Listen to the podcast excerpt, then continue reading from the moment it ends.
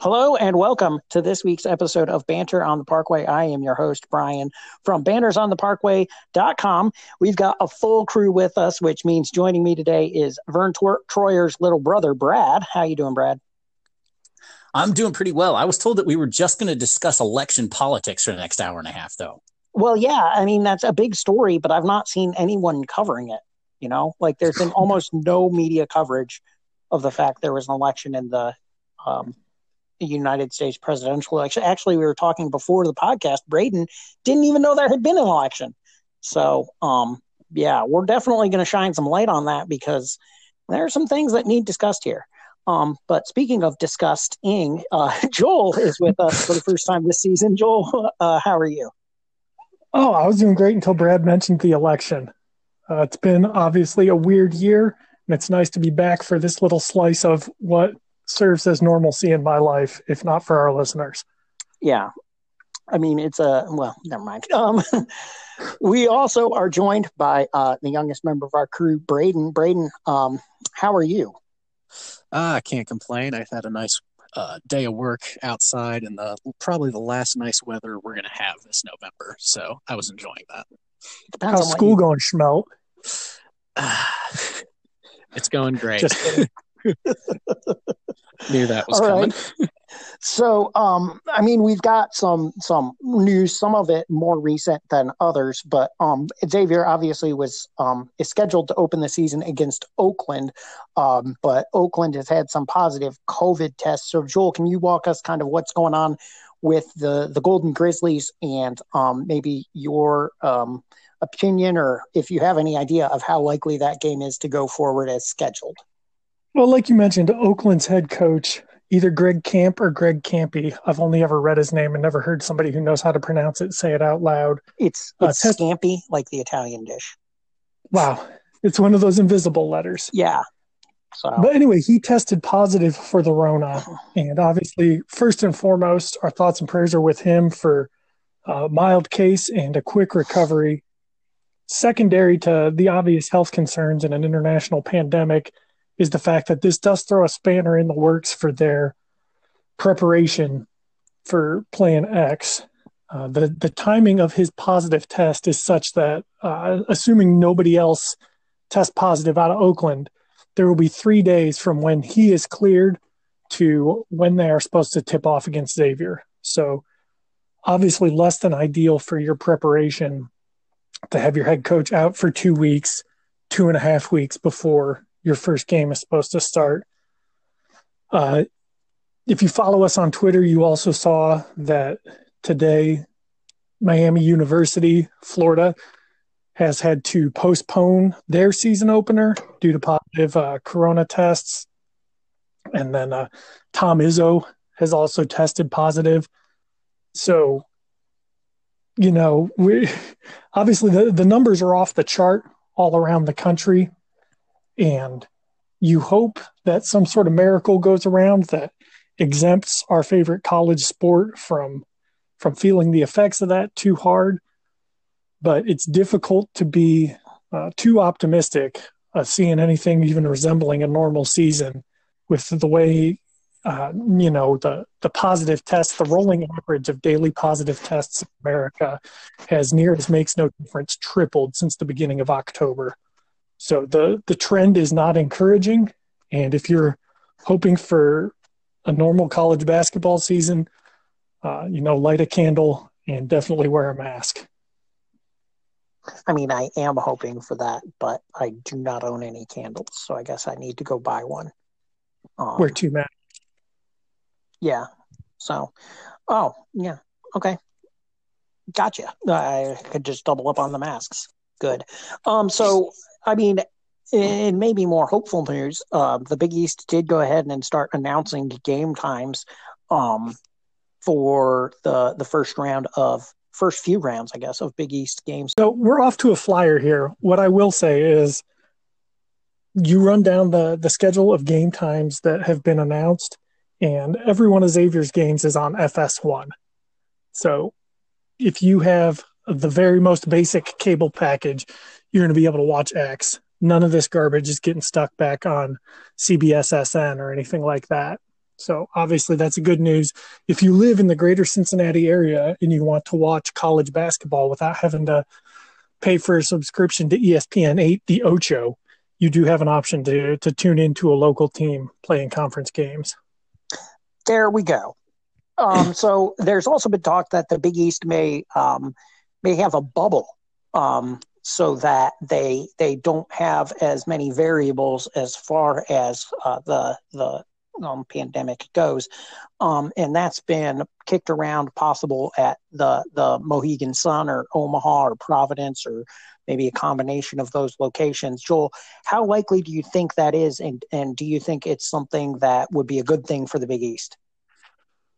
Yeah, I think that would definitely be a good thing for the Big East, because anything you can do to limit the exposure of the student athletes to the pandemic is obviously going to be a positive. Uh, I think what's interesting and maybe unique about this year is that a lot of schools are already trending towards some or all sorts of virtual class. So I think this gives the N C double A a lot more freedom, and not that they really care anyway, but they can continue to posture to care about these kids' education rather than just using them to make a buck. Hey, student comes first. They're student athletes. That's true, only in the way they've set it up. Alphabetically and in every other meaningful manner, these guys are cash cows. But you can say, hey, man, uh, we're all going to go down to the, the conference room in the Mohegan Sun, sit six feet apart, log on to the Wi-Fi, and participate in our Zoom classes. And while it's probably not ideal from an educational perspective, you're getting more or less the same experience as everybody else in that class is, assuming they bother to log in and go to pretend class. And it seems pretty fitting so, yeah, for the N C double A to have students in class in a casino. Just really seems to tie that whole, this is a money-making venture thing up in a nice, neat little bow that I think even at the height of their ironic peak, they couldn't have come up with on their own. Yeah, we're still going to find the positives. I, one of the, the casualties of twenty twenty is definitely irony. Um, and I'm not going to go into the moment I believe irony died, but suffice it to say it is dead. um, so, uh, yeah, the, the Big East seems determined to move forward with this season. And it, it, it looks like they're doing a lot of common sense things to try and make that as feasible as possible. Um, you know, as far as putting together a bubble and trying to, to um, I mean, you look at that Big East schedule, and assuming no one has any positive tests, it's going to be um, an absolute bear to play through that schedule. But I think the assumption is someone will have a positive test at some point, and so they're trying to to cushion it a little bit so that they have time to get all the games in. Of course, now with the twenty-game conference schedule. Um, So the first part of our Xavier season preview, um, we should talk about who is suiting up for Xavier this year. Um, and we'll start with the new guys. Xavier um, got four transfers that came in over the um, summer, which two of which are still waiting for waivers, two of which um, are for sure going to be on the roster. So, so um, Braden, why don't you uh, handle what, what Xavier's getting in Brian Griffin, the, the D two transfer? Uh, I will do my best to fill in for Brad in this role. Yeah, he's coming in, um, obviously, like you said, from Division two, which has worked out for us well in the past, uh, the one time we've done it in my lifetime. So we've got history on our side there. Um, but coming in, he's he's at he stands at six eight. He weighs two thirty. He is, uh, as people say, an absolute unit. And in D two, he pretty much owned anybody Uh, inside, um, was really good in and around the rim, uh, had a little bit of an ability to step out, though did that a little bit more than he perhaps should have, because uh, his uh, shooting line was not great um, from beyond the arc. But he is insanely athletic. He's a good rebounder. He's good at banging in and around the rim. So he, he does well in there, and I think that's really uh, where he's going to show is in rebounds, uh, especially if he can get into the physicality of the Big East and just be able to go toe-to-toe with the big guys in there. Gotcha. Um, he's good at banging in and around the rim. So he's good at yes. in, inside the in, rim. He inside bangs. the rim, like he is okay. insane from inside the rim. That dude barely misses. It's extraordinary. Okay. Nobody dominates the cylinder quite like Brian Griffin. Well, yeah. um, funny. I mean, funny Octavius story. Ellis sucks in and around the rim, and uh, Brian Griffin puts him to shame. Oh my goodness! You beat me to it. Um, but you know, you're you're younger, you're quicker, you're hungrier, so. I guess I need to be put out to pasture. This is probably it for me, guys. Uh, but Joel, uh, also, uh, hopefully suiting up for Xavier this year will be the Belmont transfer, um, Adam Kunkel. I know um, you're pretty high on him, so why don't you go through what Xavier is getting with him, hopefully this year, if not next year. Absolutely. I am super high on Adam Kunkel because he can do something that Xavier as a team could not last year, and that is make jump shots. Uh, local kid from Hebron or Hebron, Kentucky, depending on how much time you spent in church before you were confronted with that city name in the wild. Uh, played a couple years at Belmont.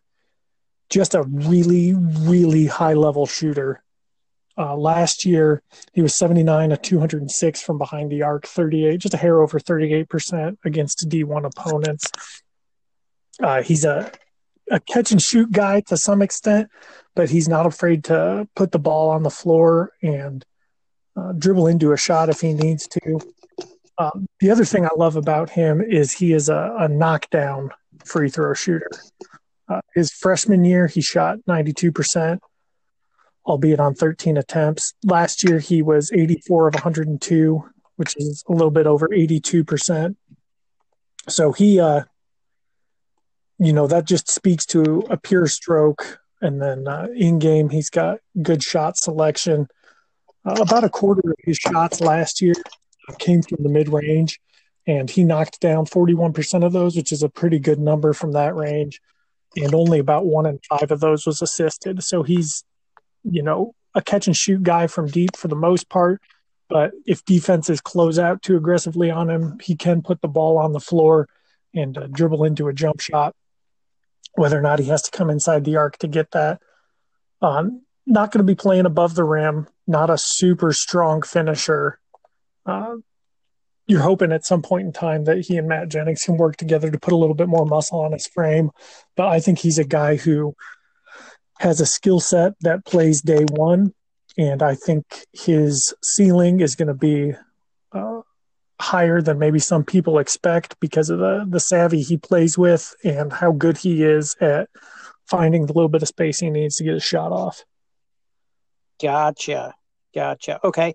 Um, also joining him in the hopefully they play this year um, category will be Ben Stanley. Um So, Braden, why don't you why don't you go through um, Ben Stanley for us here? I'd love to. So he just finished up uh, his second year at Hampton, um, where he scored twenty-two points per game. So obviously he's probably not going to carry that straight to the Big East, though I'd love it if he did. Um, but he, like Griffin, is uh, something of a, I think he could be a bit of a matchup nightmare for other teams because he's six six, two twenty-five. Um, so he's he's quick enough um, that he can take uh, the big, bigger kind of seven foot uh, centers uh, off the bounce. But he's also really, really strong. He pulled in uh, seven point two rebounds per game last year. Um, he doesn't really step out and shoot that many threes. He shot thirty-three percent from there, but was only attempting uh, a little over one per game. He's not the greatest from the line. Shot about sixty-five percent last year. But he is uh, he is very effective, uh, much like Brian Griffin, in and around the rim. So he, he really makes it tell from in there. He was attempting fifteen field goals uh, from two-point range last year. And he probably obviously won't keep up that same uh, usage rate, but if he can really uh, make the most of the, the shots that he's taken, get those quality shots um, inside the arc, uh, I think he could really come in and be an instant impact if he's allowed to play. Um, not that we'll find that out anytime soon, I guess. Well, we better yeah, find why would out. We- Why would we need that information? I think they'll right. tell us like around Christmas, like it's supposed to be a Christmas gift to X. Like just like, hey, he can play this year. Right. Like I, I, I just love for him to be like on the bench before the first game. And they're like, no, the starters for Xavier, Ben Stanley, we, we think. Maybe. Hopefully. We'll see if they stop us. Um, and then the other. I'm getting a little bit of a, an Isaiah Fillmore vibe off of Ben Stanley. I think. Uh, maybe what Fillmore was to the A ten, Ben Stanley can be Big East Isaiah Fillmore.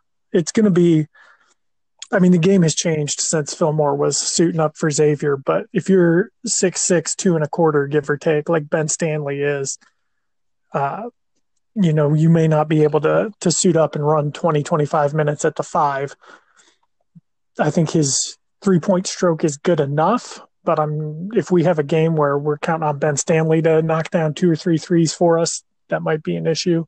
But I think he will uh, he'll find his niche in rebounding on both ends, getting in there and banging, and being kind of a, a four or five-man glue guy the way that, that you could count on Fillmore to go out there and get you maybe eight and five a game without needing his number called too many times. I thought he also right. called to well, mind I, Andre Walker a little bit. Um, that same kind of, I think he's a, he's a little quicker than Fillmore was, but you're right. He's one of those glue guys who can get you a little bit from a bunch of different places and hopefully kind of help patch the things together. We've had that more of a guard recently in like the Kyle Castlin, and he's more of a, a forward center level. Okay. Um, and then the final transfer coming in um, who who will be eligible to suit up is grad transfer from Gardner-Webb, Nate Johnson. Um, not not quite as tall as Stanley. Um, he's only like six three, six four, um, but uh, he, he's quick. He can jump out of the gym, and what he brings to the table is um, a a willingness to shoot the three-pointer and and obviously an aptitude for the three-pointer. Last year, he shot forty-one percent from three. Um, his final eleven games of the season, he made multiple three-pointers. Um, so that was something that Xavier badly needed, was somebody who could consistently knock down, um, you know, a couple three-point shots every game. And Nate Johnson literally did it eleven times in a row um, to end last season uh, for Gardner-Webb. Um, he's another he's he's long, so uh, I think he he's going to be one of those guys who can play in the passing lanes. Um, he had a pretty uh, high steal rate last year. It was three point one percent.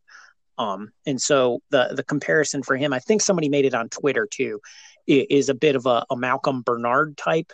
Um, maybe not quite as big as Malcolm. I, I think Malcolm probably had a couple of inches on him, but one of those guys who's going to, you know, do everything um, pretty well, knock down shots when you need him to, obviously. Um, sometimes it's glossed over in, in the game Blewett had and the shot O'Mara made, but Bernard made some huge shots down the stretch against Arizona, if you guys remember. And hopefully Nate Johnson can do the same thing in the Sweet sixteen. Um, and uh, so he's he's the other transfer coming in. And, of course, Xavier's not just bringing in transfers. They also enlisted three freshmen. Um, so, Brad, why don't you walk us through what Xavier's getting in uh, Dwan Odom, who's probably the, the highest regarded uh, of the incoming class? What they're getting in Dwan Odom is a point guard, uh, which is something they don't really have a pure option for on the team right now. Odom can shoot. He can score. There's no question about that. Um, he's built like a small truck.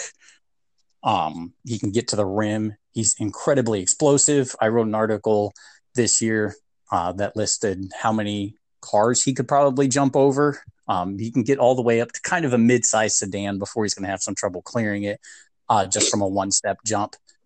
Uh, he shot sixty-five percent from the floor as a senior in high school, seventy-four percent from the line. Um, he's not really a jump shooter. Uh, he, he gets to the rim well, but the one thing that Odom does is distribute the ball.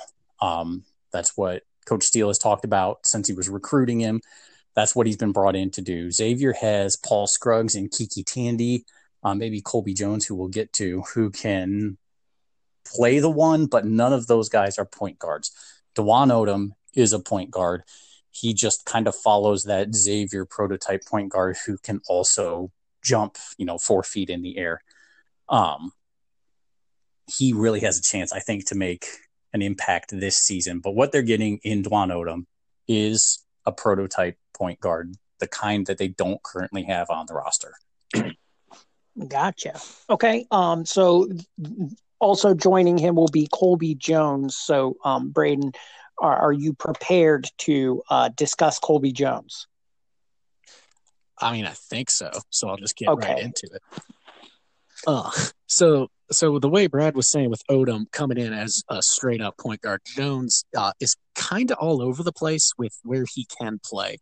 Um, Travis Steele has said he can play effectively the one through the three. Um, he's a really good on ball defender. He rebounds pretty well for a guard. Um, But the thing is, he is so effective at doing multiple things. So he can shoot from outside pretty well. Um, he's got a decent pull up. He gets to the rim well. And at six five, um, he can post up smaller guards. Um, obviously, uh, going into college, he'll have to pack on some muscle to be able to kind of hang inside. But he attacks the offensive glass well is one thing that uh, people have said about him, even in the recent practices um, with uh, – the team, and he, he's just somebody that can do it all. Uh, he, he plays really hard, really well on defense. Um, I think if he can um, prove that he can stay with a quicker guard or uh, hang with maybe a bigger forward, he'll get a lot of time on the court, and I think getting him on the court will um, really help X in the long run this year, because since he can plug so many spots, um, maybe he can fill in for somebody having an off night, Um, fill in for somebody who's getting tired, and that'll really be where he can uh, prove to be most effective. Is just that he's so versatile um, that he can he can just fill in at any time and do just about anything on the floor. Okay, so so uh, again, another um, maybe like a, a Malcolm Bernard or um, Stanley Burrell type, where where you can throw him out there and know he's gonna um, lock somebody down, hit some shots, things like that. Um, Joel, why don't you tell us about C J Wilcher? The one thing you need to know about C J Wilcher, if you don't know anything else about him, is that the dude can shoot. Um, he's just absolutely got range at, outside the gym. He's also got a set you can bowl with. In the final game of his uh, high school state championship, he brought his team back from down late in the fourth quarter with three N B A range threes that everybody in the gym knew were coming, and nobody in the gym could do anything to stop. Um, I know in the past, if you might have fallen in love with Elias Harden or Dahmir Bishop, you're a little bit wary about a, a bigger bodied guard who's supposed to be able to come in and knock down jump shots right away. But after watching C J Wilcher's film, I'm ready to be hurt again. He's got a little bit of turn in his jump shot that I don't love, but Trayvon Blewett also had a little bit of turn in his jump shot that I didn't love, and he turned out okay. Um, I'm not sure I'm ready to saddle Wilcher with those expectations just yet, but he's cut out of the same mold of a guy who's not, not super bouncy, not going to play above the rim, not going to put you on a poster, but he's got the footwork and the savvy to, to find his spaces basically anywhere he wants them. And if you give him a whisker, there's a chance that he's going to embarrass you. Okay, good stuff. So um, having said all that, we've walked through the, the seven new players Xavier's coming, uh, bringing in. Uh, which newcomer are you most excited about? We'll start with Braden. Um, I'm actually most excited about Adam Kunkel because, as Joel had said, Um, he is what X missed so much last year, and that was just a jump shooter, uh, a guy that could knock down shots. Um, and he can really heat up in a hurry because uh, last year, even in a lesser conference, he could just take games over. Um, so I think that that's really going to be an instant impact should he um, be playing this year. Um, but I think that's just what this team needs is another guy who can step in and make it rain from deep. Gotcha. Okay. Um, Brad, which newcomer uh, are you most excited about? I'm excited with a little bit of trepidation about Brian Griffin. Uh, he comes in with all that Zach Hankins weight on him, which isn't fair. Um, but I'm a sucker for the story of a guy works his butt off through D two and gets his crack uh, to play D one basketball in the Big East. He has one season to show what he can do. I, I mean, it's, it's almost fairy tale kind of stuff. So I want to see if Brian Griffin can do make the same of it, uh, like Zach Hankins did, only with hopefully ending in like the big tournament, not the consolation tournament. Did you intentionally gotcha. use butt and crack in the same sentence when you were talking about him? I'm a wordsmith. What can I say? The people have expectations. Brad meets them. Uh, Joel, who are you most excited about? I'm excited to see Dwan Odom. Um, first and foremost, because he can be the answer to Xavier's pure point guard question. Uh, if he can be uh, what he's billed as. I know Q was kind of that last year, but he struggled with, with injury issues and never really got his stride. I think if we've got a guy out there who can play that role, that's going to allow Paul Scruggs and KyKy Tandy to play roles they're more comfortable with. And everybody just kind of slides down to where they fit more. Uh, I get like a Devontae Smith-Rivera vibe off of Odom, just in his his build and his aggressiveness getting into the middle. I don't think he's quite the shooter that, that D S R was coming out of high school, but I think he's a, a lot more athletic. And I think between Odom and a healthy Tandy, you are going to see a pair of guards who can really get into the middle, and um, they're they're going to put it on some guys who challenge them at the rim this year. Gotcha. Gotcha. Oh, and dunk on people. It's like Paul Scruggs is actually very good at posting people up. I don't know. He's only been here three years, so sure, it's an easy thing to miss. But yeah, um, Tandy and Odom, so bouncy, and I can't wait to watch um, which one of them punches it on Nate Watson more times. Um, for Jason me, Carter. I think, yeah, obviously the answer is Jason Carter. Oh, what was I thinking? Uh, for me, I, I think it's going to be Colby Jones, um, just because I love uh, a guard who maybe doesn't have a, a set position, but just goes out there, plays his tail off, gets in people's faces, um, you know, takes absolutely everything that he can uh, from the opposition, and, and, you know, is uh, that just has that, that toughness and that mentality, you know, that Paul Scruggs obviously I think is the, the um, avatar of that right now. And I think Colby Jones is the next in that line um, that you're going to see that um, opponents hate and Xavier fans love. Um, but who do you think will have the most instant impact out of these transfers, Joel?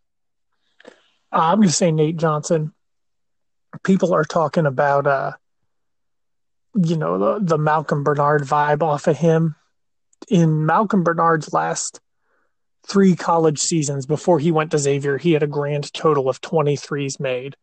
In Nate Johnson's last seven college games before he came to Xavier, he had twenty-one.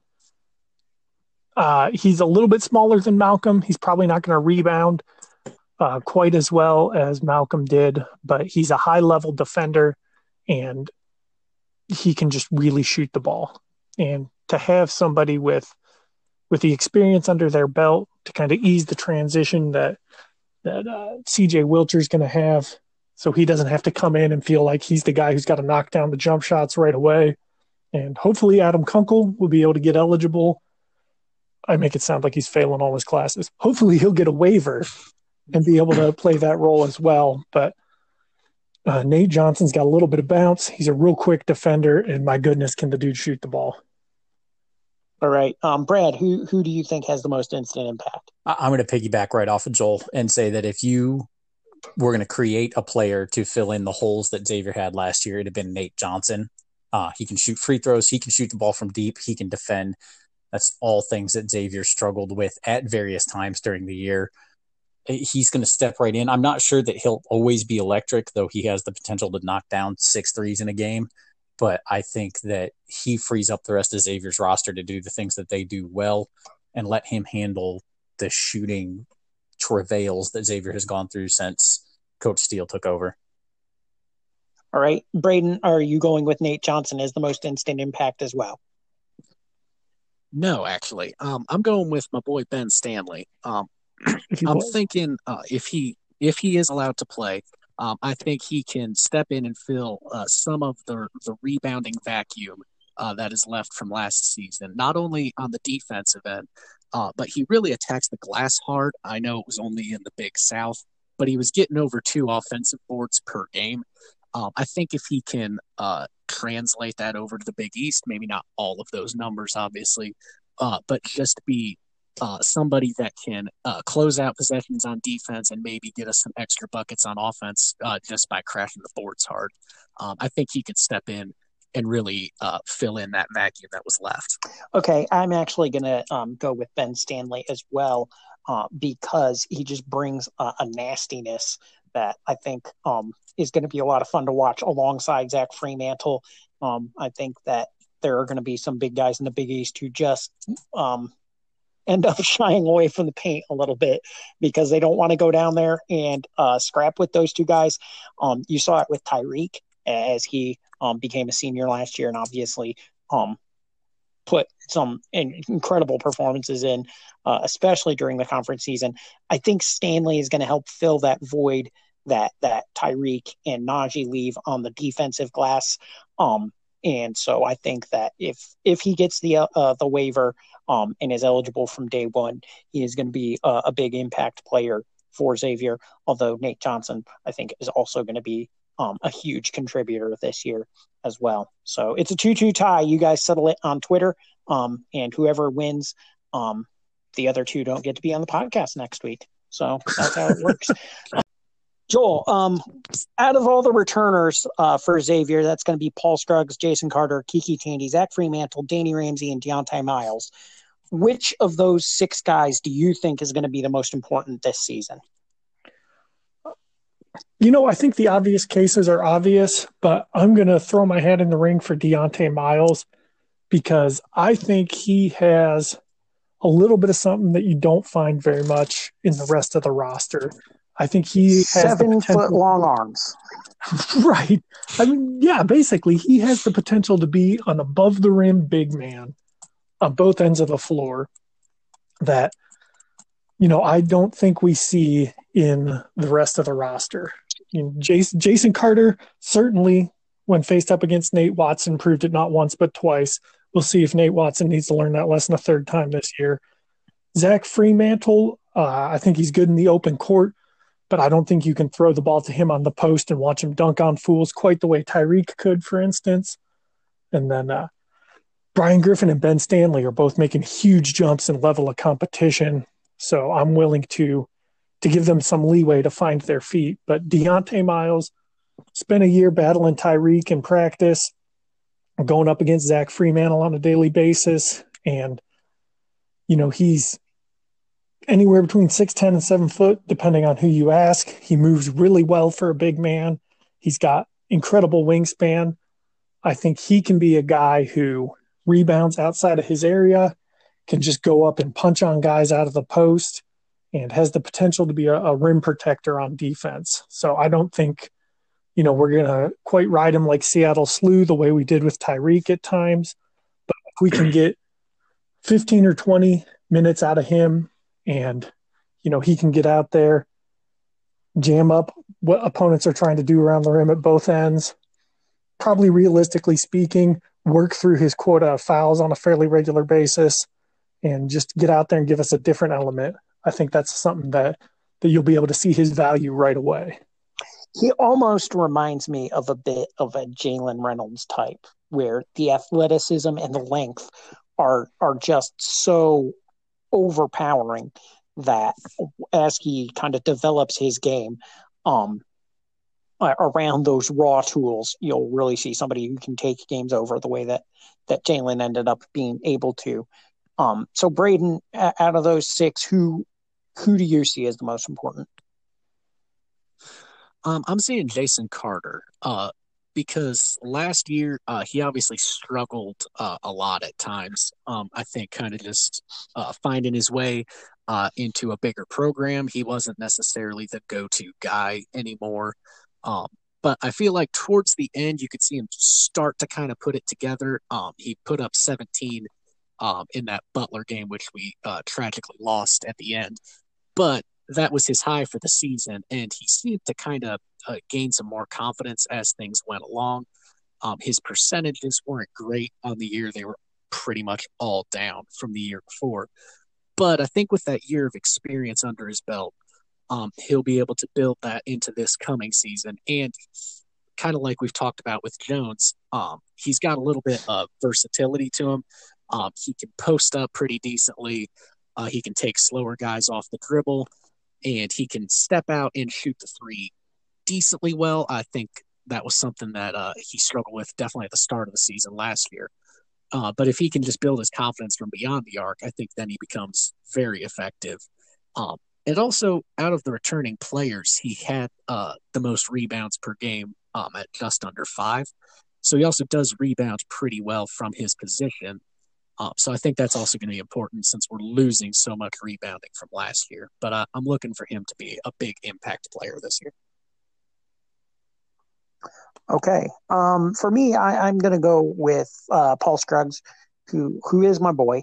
Um, I, I think you saw the impact he had on last year's team in his absence for the final three games of the season when, um, of course, Xavier lost all three of those games um, with him out injured. Um, and I think he's a guy who could take games over at times last year, maybe didn't do it as much as I might have liked him to, but I think that this year it's it's going to be his team, and he's going to be the guy that Xavier um, can throw the ball to when they need a basket. Um, he's so good in the post against smaller guards. Um, he was Xavier's most effective three-point shooter for most of the season last year. I just think that it's going to be Paul Scruggs' team, and this team is going to to go as far as, as he can take them. Not that it's going to be a one-man show, but I think he's going to be the most Um, consistent, reliable offensive threat that Xavier has. Um, and I think that th- there'll be nights where Tandy goes off, or there'll be nights Fremantle goes off. There'll probably be nights where, where some of the, the new guys go off. Um, but I, I think Scruggs is going to be the guy that every night you'll be able to look up and, you know, he'll have ten, twelve, fifteen points um, on a fairly efficient shooting line. So who can make the biggest jump out of the players from last year, Joel?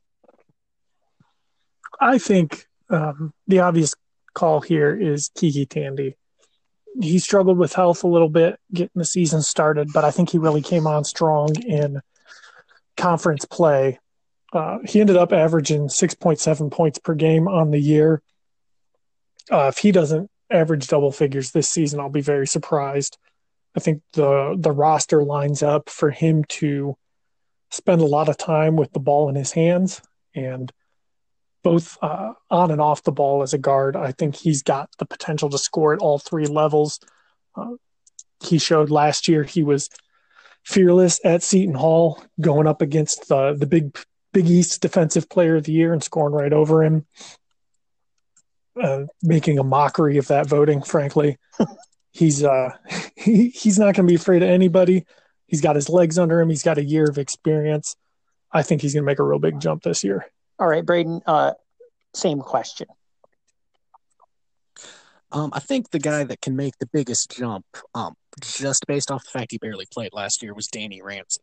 Um, he obviously had um, some health issues. I believe his knees were giving him issues, and uh, he's also still kind of battling some injuries this year. But I think if he can um, get in there and rebound well defensively, I think that's going to get him a lot of time on the floor. Um, he's a pretty decent big man um, as far as his skill goes uh, offensively. Uh, he's able to kind of back people down. He's got a decent little mid-range game with a, uh, just a good amount of skill to him. But if he can get in there and rebound pretty well and play some solid defense, I think that'll – Uh, that'll be what gets him out there and just add more depth to this team. Uh, obviously, last year he's not got a lot of experience coming back. But uh, if he can just get out there and do those little things right, I think that'll see him getting, you know, ten minutes a game or something like that coming off the bench. Um, and maybe, who knows, maybe he can get out there and take over one night. But I think he'll definitely be a guy that just adds more depth and goes out there and plays some really solid defense. And the guy I was thinking was uh, Jason Carter. And I also think he can, he can be the most important cog in this team. Um, last year, Xavier had a real issue between the guys who were kind of their top tier, their frontline scorers or players, you know, between Scruggs, Naj, and Tyrique. And then they had Fremantle and Tandy coming along, but nobody kind of in just that steady, reliable role. And I think Jason Carter, if you want to call it making a jump into there, can make that jump into just being the guy who you can plug in and count on for, uh, you know, if he can go for eight and five, like Joel was talking about, I believe Ben Stanley earlier, or, uh, you know, just somebody who can reliably, he gave reliable minutes last year, but you had no idea whether you were going to get the Jason Carter that dunks on, you know, Nate Watson, or you were going to get the Jason Carter that hit the side of the backboard with a three point attempt. Um, I think he has a lot to offer still. I'm wondering if maybe playing in front of essentially no one might help him, because it seemed at times his confidence wavered a little bit last year. And it almost looked like he was really aware of where he was. I, I've always wondered how they don't get like, oh my gosh, eleven thousand people are about to watch me shoot this free throw. But it looked like sometimes he was really aware that eleven thousand people were about to watch him shoot. Um, and maybe, you know, if it's only two hundred fifty of his closest friends and family, that might help him out a little bit. But I think Carter can be important, especially, you know, if he, if he goes anywhere between six and twelve points a game and gives twenty-five minutes, I would look at that as a bellwether for how well Xavier's season's going. If he's able to get that time and be consistent with it, I think that would, especially like Joel was saying, help out Deontay Miles a lot. Um, if it frees him up to be aggressive when he's in there, hey, you can pick up a couple extra fouls because we have Jason Carter that we can rely on. And that lets Miles chase shots or, you know, really look for his on the offensive end. Um, that's going to be a huge, huge help to the team. So I think Jason Carter is a guy who can really make a jump this year. Gotcha. Um, I can't believe it's taken us this long to talk about him, but I'm, I'm going with uh, the big frosty, Zach Fremantle. Um, last year, he he had some great moments. He had some really good games, actually. He really started putting it together um, as far as, as full game performances, not all forty minutes, but um, as far as you know, being a force throughout the course of an entire game. Um, of course, the the UConn game was kind of the the moment where I think a lot of Xavier fans realized what exactly we have in Zach Fremantle, but I think he'll get more consistent minutes and he'll get more consistent touches because I think he'll be option one A in the post um, from from day one this year, which obviously last year he wasn't um, because they had Tyrique Jones. Um, but I think this year he is going to get more consistent touches, and um, I think he's somebody who is going to make a jump into, um, you know, I think it wouldn't be a surprise to me if he ends up on the the All Big East team after the season, maybe not first team, but I could definitely see him jumping up um, and being a second team All Big East performer, because I think he's going to take a lot of people by surprise who might be sleeping on him right now um, with with the consistency he'll be able to provide. So we asked for some questions slash your hottest takes. Um, and, and the one we got from um, Captain Xavier, um, who um, I'm becoming more and more convinced by the day is just actually Justin Dolman. Um, but his, his hot take was Colby Jones will start. So um, Joel, how, how likely do you think it, it'll be to see Colby Jones um, consistently start this year? Not very, to be honest. I think Colby Jones is going to be an understudy in the role that Nate Johnson is going to be called on to play, which is be available to do what the team needs you to do on offense and be a consistently reliable defender. So if you look at the way the roster is put together right now with Adam Kunkel and Ben Stanley, uh, maybe or maybe not existing, It well, seems it like exist. You, nope, not according to the N C double A. Wow. It it seems Gosh, like dang you've it, got anyway. Go ahead. four guards for for three guard spots with Odom, who I think has a better chance of starting than Jones, just because he fills that pure point guard role that nobody else really does, and then Johnson, Scruggs, who is a write it in ink, etch it in stone starter, and of course KyKy Tandy. I think, you know, somewhere out of those four guys are going to come your three smallest starters, and then it'll probably be Carter and Fremantle inside, unless uh, somebody we didn't see a lot of last year really surprises us. But I don't, you know, I don't necessarily doubt that Colby Jones has starter level value or a starter level skill set. I just don't think the roster lines up for him to have a starting spot this year. Okay. Um, we got one from uh, at Jerry Basketball, which I didn't see it on Twitter, but um, at least last year it was Allen Iverson. I think he's probably still Allen Iverson. Um, is Dwan Odom a point guard or more of a combo guard like Tandy? So Brad covered this a little bit earlier, but um, Dwan Odom comes in as really probably the only pure point guard you would say on the roster, um, and uh, a guy who um, who who looks to distribute first and um, seeks his own shot later. Um, so I, I think he kind of slots in there better than than uh, Tandy or a Scruggs would. Um, so I think just by virtue of that fact, I think Dwan Odom gets some play early and um, eventually hopefully settles into that point guard role, um, kind of like kind of like you saw with, with Tu Holloway um, as a freshman. So I guess the, the final thing um, to to you know, hit on before we wrap up, um, when COVID is finally gone, um, I, I don't know what the writer of this question meant by that, but what is the first thing you're doing? Um, so I guess, you know, if you wake up one morning and you see on the news they've declared COVID over, what is the first thing you would do, Braden? Uh, I think the first thing I would do is uh, go to some sort of a historic place that has been shut down due to the Rona, and uh, just get into some history. Uh, I always love going to places like that. You see some nature, uh, see an old battle site or something like that. Uh, I've always loved doing that. So if the news just announces that uh, COVID is just over, that'd probably be the first thing I do, but I'm not really holding my breath on that one. Well, you shouldn't hold your breath. Um, you could pass out. This March, I moved from the house I used to live in to the house I currently live in. And I must move for work. Basically the descriptive. I don't know why you think I act the way I do when you treat me like that. The most needless purchase I made during that was a comically large television in anticipation of having everybody up and watching a bunch of basketball and eating fried food. So whenever the Uh, pandemic is under control enough that you can have large indoor gatherings again, Um, we're going to sit in front of that television, and I don't care if it's uh, junior varsity curling. We're going to watch some sports and eat some hot wings. There we go. I think the what I would really love to do, I, I like to watch um, live sports. You know, I, I think that's the one thing.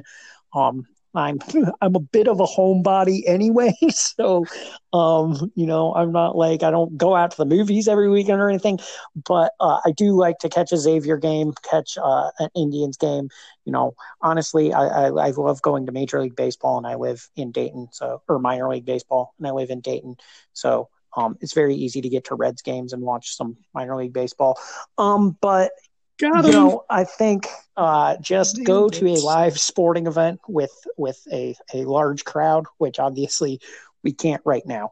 Um, but I'd love for it to be a Xavier basketball game, um, especially because I get, didn't get to one last year. So the last Xavier game I was actually at was uh, at Missouri, which not a good one. Um, so uh, that is it for this week. Uh, we'll be back with you next week as we kind of continue our Xavier season preview. We're going to look around at some of Xavier's opponents. Um, we're going to break down the Big East and um, see where we see think Xavier is going to be able to finish in the Big East this year. Um, obviously, first place, um, but we'll see who's going to be battling it out for second place. So we'll be back with you guys next week, and we hope to uh, you uh, tune in then.